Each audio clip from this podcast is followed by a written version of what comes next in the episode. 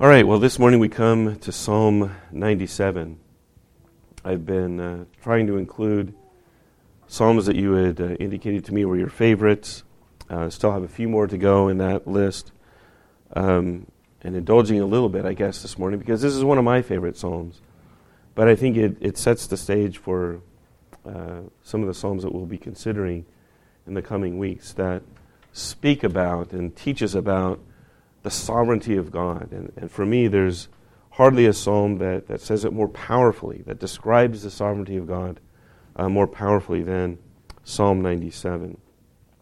So that will be the text before us. This morning, let me read it for us. As always, this is the very word of the living God. Psalm 97. The Lord reigns, let the earth rejoice. Let the many coastlands be glad. Clouds and thick darkness are all around him. Righteousness and justice are the foundation of his throne. Fire goes before him and burns up his adversaries all around. His lightnings light up the world. The earth sees and trembles.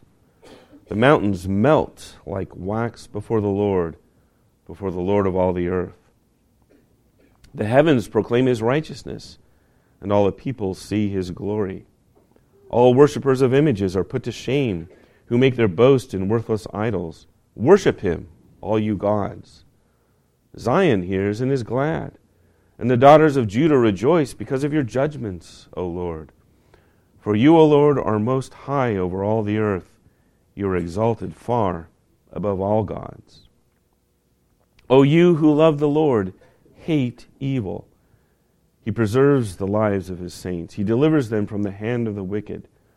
Light is sown for the righteous, and joy for the upright in heart. Rejoice in the Lord, O you righteous, and give thanks to his holy name. Again, so ends the reading of God's holy, infallible, inerrant word. May be planted within us and bear fruit in our lives. Let me pray for us as we come before it this morning. Our Lord and our God, again we ask your blessing here now as we come before your word. This is your word.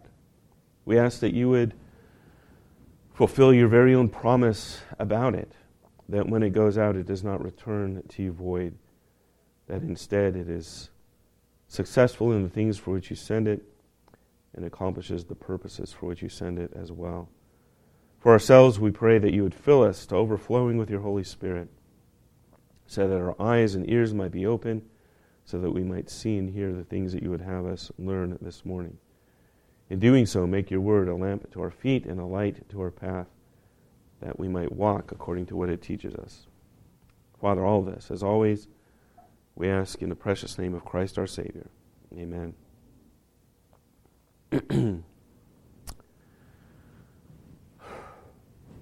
Who gets to make the rules? Who gets to decide what we can do and what we can't do as a society, as a people? Who determines what is right and what is wrong? And I ask those questions, and, and I'd be surprised if there's any doubt among us about, that, about how that really works today in our time. To me, I would describe it as, as a, a combination of the tyranny of the individual combined with the cult of tolerance.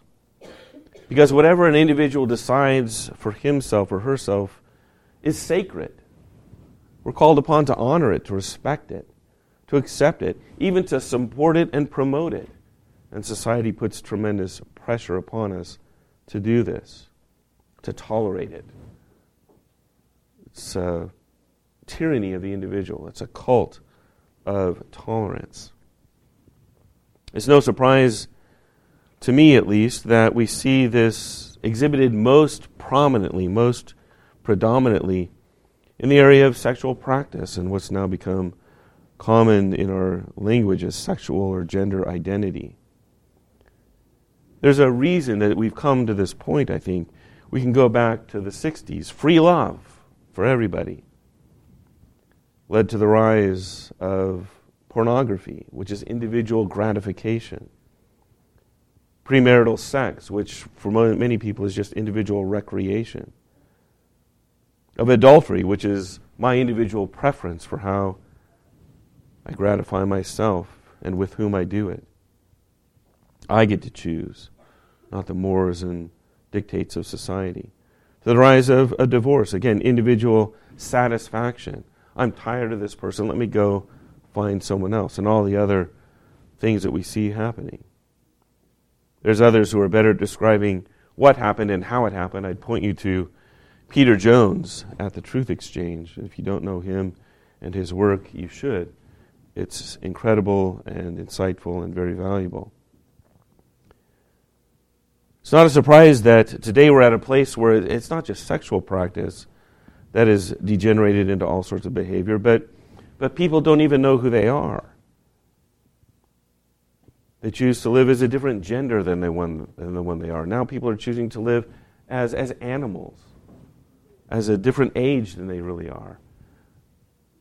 The abomination is, is escalating, and it's rather frightening and disgusting.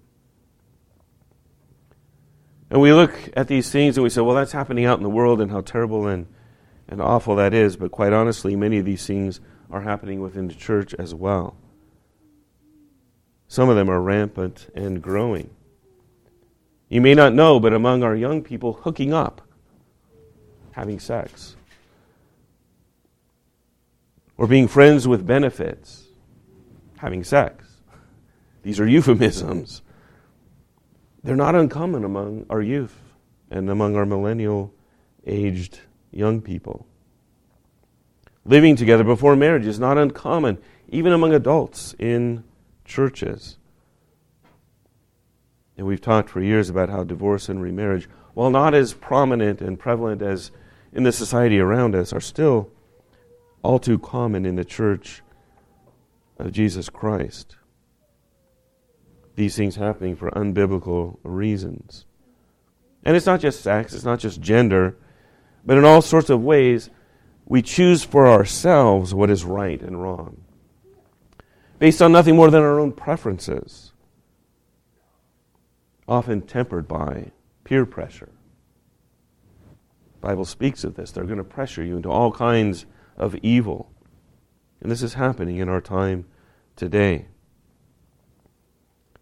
You can't have the wrong preferences according to the world around us. And you certainly can't be politically incorrect.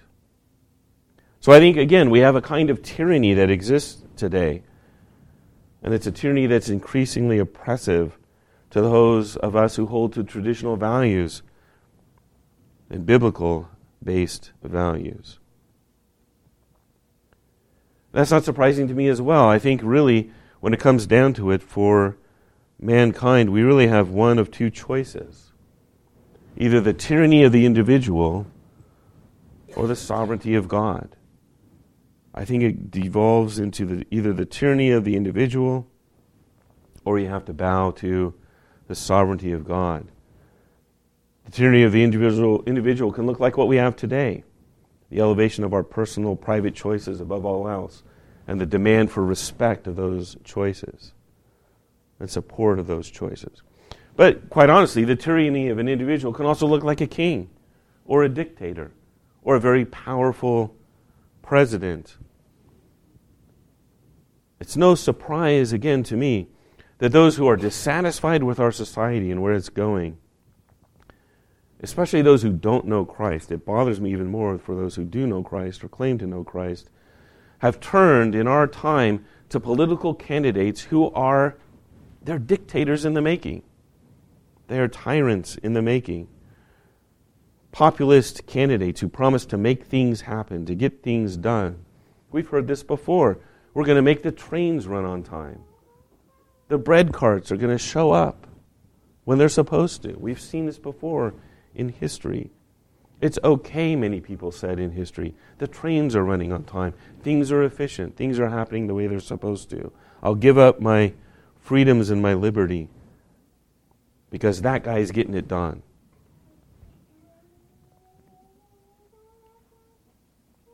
And this is the trajectory of how our government has gone, in my opinion, for quite some time.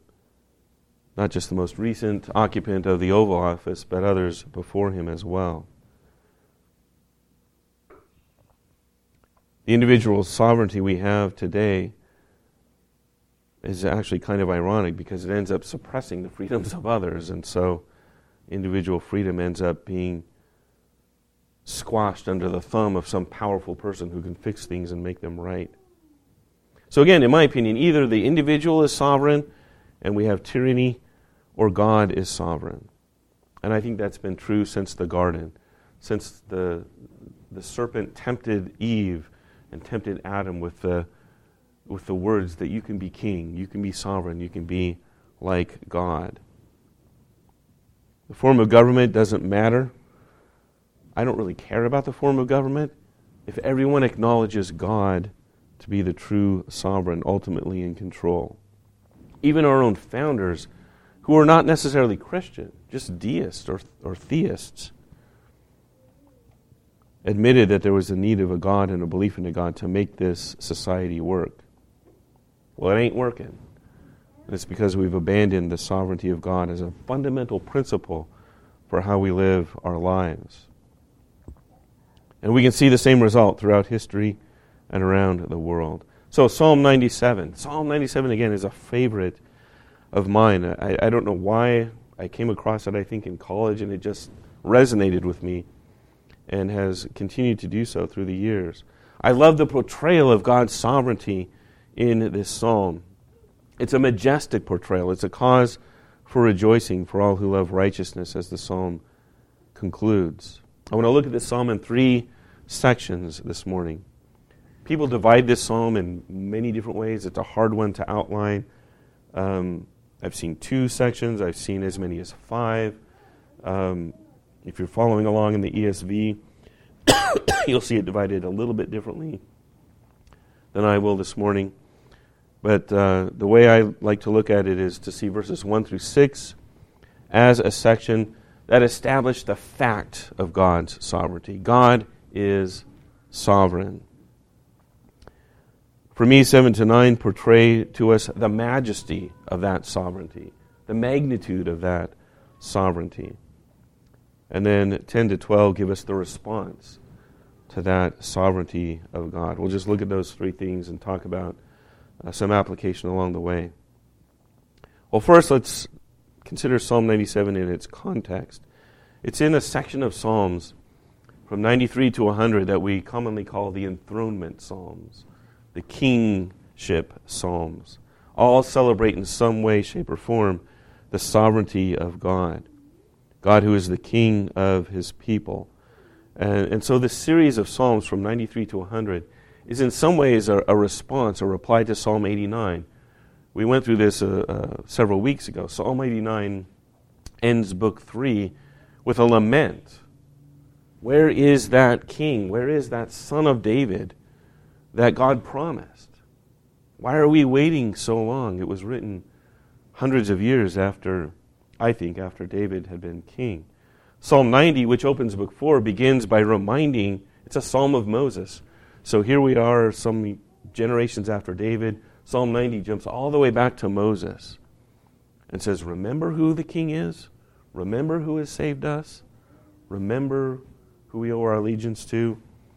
And then Psalms 93 to 100 are just this litany, one after the other, of psalms of, of praise in God to God's sovereignty. Now we've also been talking about the psalms as divine soul music, and I think here the music is the song of a soul that's been brought low in a sense, humbled by the sovereignty of God, and yet also rejoicing in it with great thanksgiving and gladness an interesting mix of responses.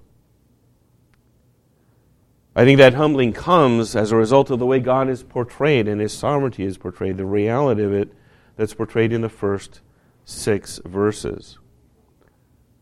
Psalm opens with a call, a call to all the earth to rejoice and be glad. Here I think the earth is a reference to creation itself, especially as the, the next uh, few verses continue. Creation itself is to rejoice and be glad because the Lord reigns. Again, this Lord, which should be in small caps, I think, in most of your translations, is a reference to the covenant God, that covenant name of God, which can't be translated properly. The best we can come up with is Yahweh or Jehovah. This covenant Lord is the king, the sovereign over all creation. And so God's people are immediately drawn into the psalm from the beginning. The Lord, the God you know as your covenant Lord, is king over all of creation. He reigns, he rules. You could even translate the opening of the psalm as, as, as simply as the Lord is king.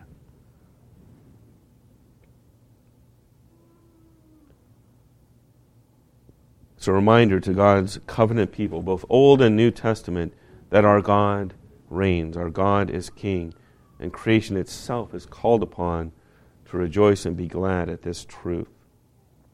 And then the fact of God's sovereignty is shown to us in his sovereignty over creation in verses 2 to 5. He's described as surrounded by clouds and thick darkness, which are reminders of God's appearances to his people.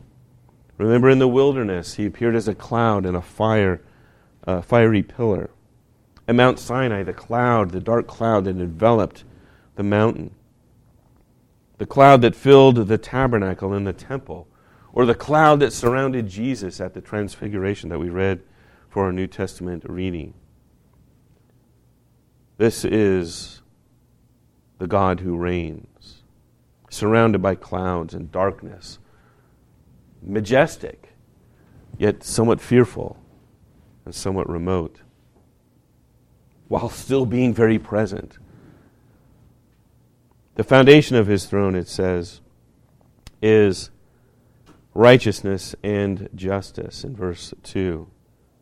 What is right derives from his rule, and what is just depends upon his reign. It means anything that deviates from his definition of righteousness, which is found in Scripture, is a rebellion against his rule. And what is righteousness? Well, it's first of all faith. We want to jump to works, righteous works, righteous things that we do, but Scripture is quite clear. The just, the righteous, shall live by faith. And the beginning of righteousness, the beginning of justice for us and for all of our society, is repentance and faith.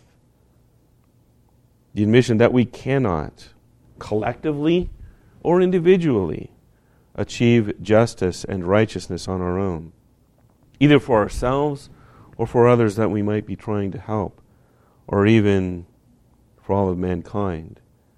And the pursuit is futile. We know this because of our own sin. And so it's imperative that people turn to God and accept the offer of righteousness that is given to them in Christ Jesus. That's why I've said over and over that if you want to improve our society, if you want to make things better, then make more Christians. It's not going to come through other types of activity, whether politics or culture wars or anything else. Righteousness comes by faith, and righteousness and justice are the foundation of the throne of the sovereign God. Then, once we come to God in faith, then we are empowered to live righteously, to understand, accept, love, and obey God's laws, to see them as beautiful and wonderful and a wise pattern, a wise standard for life in its true fullness and its true fulfillment. Righteousness, justice are the foundation of his throne, of his reign. A powerful statement. Fire goes before the Lord his lightnings light the world. The earth sees it and trembles. Again, a vivid and powerful image that echoes many New Testament and Old Testament images. We're told the, melt, the mountains themselves melt like wax before the Lord. Who can stand before him? All his adversaries are burned up. And so the heavens themselves proclaim his righteousness to anyone who's even paying attention and all people see his glory. There is no one who has an excuse not to see the glory of God and to acknowledge his right to rule and to reign and to be sovereign. You can only suppress that truth and suppress it in unrighteous rebellion, as Paul teaches in Romans 1. So God is sovereign, and the picture here is a little bit scary. We should be a little bit fearful as we read this description of the sovereignty of God.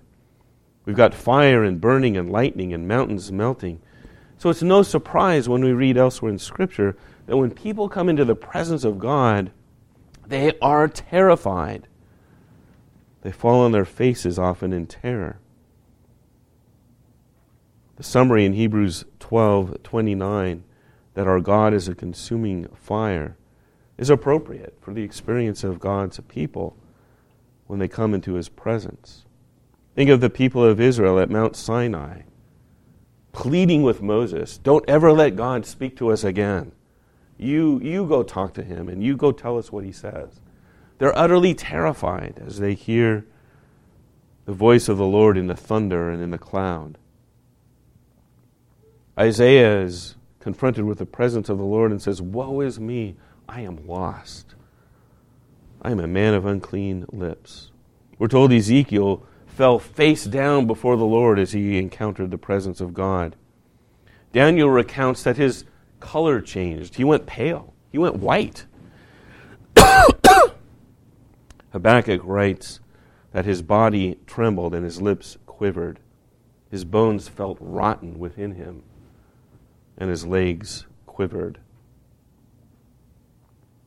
This is what happens when people come into the presence of the Lord. We saw it again in the New Testament reading. What happened when the voice spoke out of the cloud? This is my beloved Son in whom I am well pleased. Listen to him. The three disciples fell on their faces. Cannot minimize the reality of God's sovereignty, nor can we minimize its magnitude. This is described, I think, for us in verses 7 to 9. First, by a, a, comparison to the opposite. Anybody who puts their faith in, worships images, will be put to shame. Anybody who boasts in worthless idols will be put to shame. All the gods of creation are called upon to worship the Lord God. There's some debate about what the psalm is saying in verse 7 about all the gods. Is it a reference like Jesus uses? You know, he called you who are just people gods. Is this a call to all people to worship? Is it a call to all the angels, the Elohim? This is the word that's used here. Uh, is it a call to all the Elohim, the angels, to worship God? Or is it a call to the false gods to bow themselves down before Him, the demons and the, those who would uh, hold themselves up as, as false gods before mankind? Is it a call upon them to worship God? Well, I, I don't think we have to pick. I think it's inclusive. Anybody who thinks he's a god, including the person who elevates his, himself to sovereignty, because that's what we're doing, right? Adam and Eve did that in the garden. We've been doing it ever since. I am a God. I get to make my own choices. So whether it's the individual, the false gods, the demons, or the angels themselves, everything is to humble itself before the true God. Any worship of anything else, whether it's yourself, a demon, the devil himself, or even angels, is shameful and worthless. And who would be so foolish to worship that which is inferior? And how stupid is it to make ourselves sovereign and worship ourselves instead of God? This folly can easily be seen in the world around us if we just open our eyes and pay attention to what's going on. Well, then God's people enter into the picture quite clearly in verse 8 Zion hears and is glad, the daughters of Judah rejoice. Why? Because of God's judgments. His judgments are superior to any other presumed authority, whether the self or any other fake God. So God's people rejoice. God's people are glad when they see God's judgments enacted. When those adversaries in verse 3 are burned up. When we see how in verse 10 he preserves the lives of his saints against the hand of the wicked. God's people rejoice when they see this happen. God's people are happy when they see evil punished and good rewarded. And just a thought here. This is I, I brought this up before, but it just strikes me that one of the reasons we're falling prey to false ideas about sovereignty and, and God is we're letting we're letting the things that kind of form our thinking in very subtle ways influence us. We used to tell stories where good triumphed over evil, where good was good and bad was bad, and good won. That's why I like westerns. The good guys win. Now they're not perfect. They're flawed and they they make mistakes and they even have their own evil that they have to contend with. But we're changing that today. The narrative is changing. Look at the musical Wicked. Well, the green, the green witch really isn't so wicked. It's not really her fault. And the white witch, she's really not so good. Look at what that's subtly doing to the way we think about good and evil and who wins and who doesn't. And it's not just the stories we tell, it's our own opinions, it's our own decisions about life and things around us. How is it that we Christians have come to tolerate individual sovereignty in so many areas of life? It's because we don't see God as sovereign. We don't rejoice in His judgments. We want to make our own judgments. And we don't see the magnitude of His sovereignty. We're foolish. And quite frankly, we look shameful to ourselves and to the world around us. We value our own opinions about what is right and wrong and let those take precedence over what God says is right and wrong in His Word. In fact, we even go so far as to twist His Word to make our preferences seem right.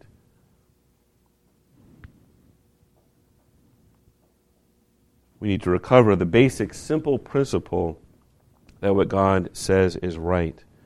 His judgments are right. They are cause for rejoicing not rebellion. And our willingness to rejoice, our willingness to be glad at the judgments of the Lord God. That willingness is an acknowledgement that He is superior to any other false God. He is the Most High God. He is exalted above other gods. So our thoughts and our words, our actions, the things we celebrate, the things we promote, should be reflections of this fundamental but also wonderful truth. Our God is great. Our God is superior to all other gods, anywhere, any place, and any time. So the proper response is fleshed out in verses 10 to 12. Three responses, two of them related to one another, but three responses, I think. One, hate evil. Two, rejoice in the Lord.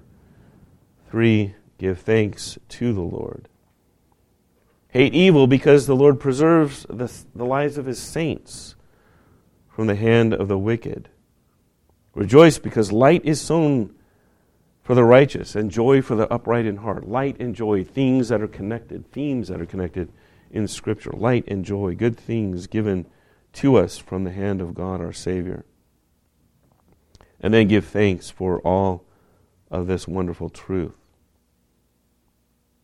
Hate evil, Rejoice, give thanks. What does it mean to hate evil? We tend to want to think of this as kind of an Old Testament idea, not for the New Testament people of God. I mean, after all, we're called to love our enemies, to do good to those who hate us. How can we hate evil?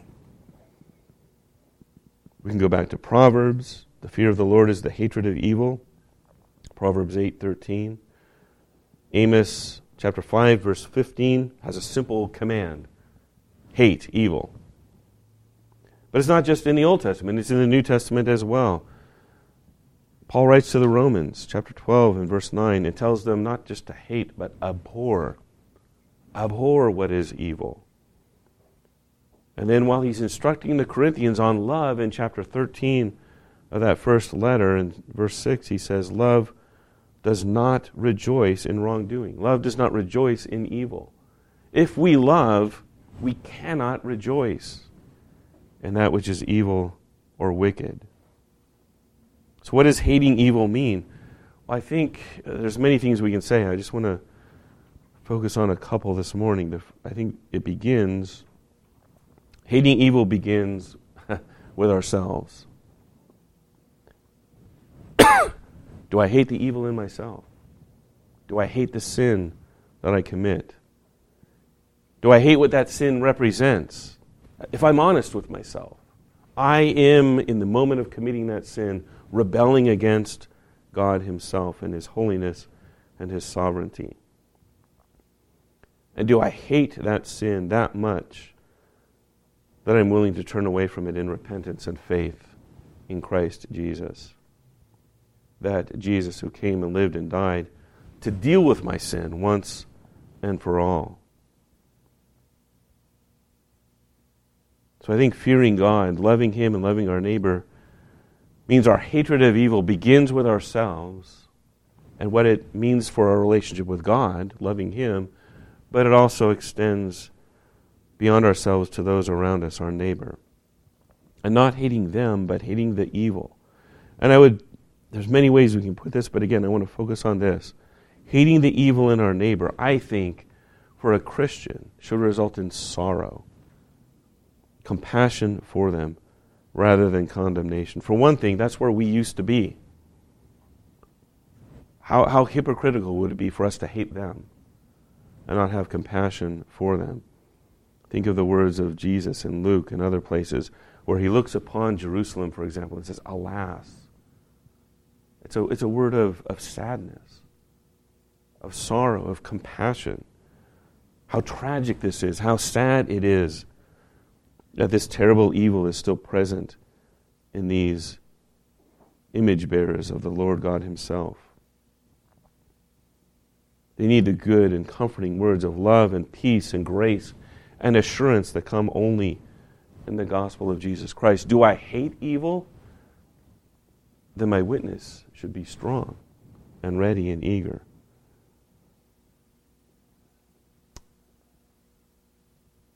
Now, if this is true, if God has dealt with the evil in us, and we see Him dealing with the evil in others around us, how can we not rejoice? And how can we not give thanks? That is the response of the sovereign God, the one being in all of creation, outside of creation, truly, which we're studying in Genesis. The one being who exists, who can do something about evil. And he does it in us and for our friends and neighbors. If we see that manifestation of his sovereignty, how can we not rejoice? And how can we not be thankful? And so, if God has saved you from the consequences of your own evil, your own sin, then do that. Rejoice and give thanks. And if you've seen God save you from yourself or from others, from the people uh, of evil around you. Again, rejoice and give thanks. And many of us have seen this.